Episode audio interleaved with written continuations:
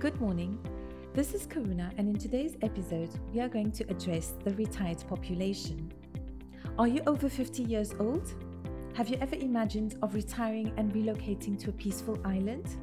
Well, then, Mauritius is your ideal destination, with your serene life covered with an easygoing life, beautiful memories to be made on the island, surrounded by healthcare facilities, and keep you active in the season of your retirement. Begin with, you will be required to apply for a residence permit as a retired non citizen, after which three years of residing in Mauritius, you may then apply for a permanent residence permit. A retired non citizen is a person who is not a citizen of Mauritius and who is more than 50 years old.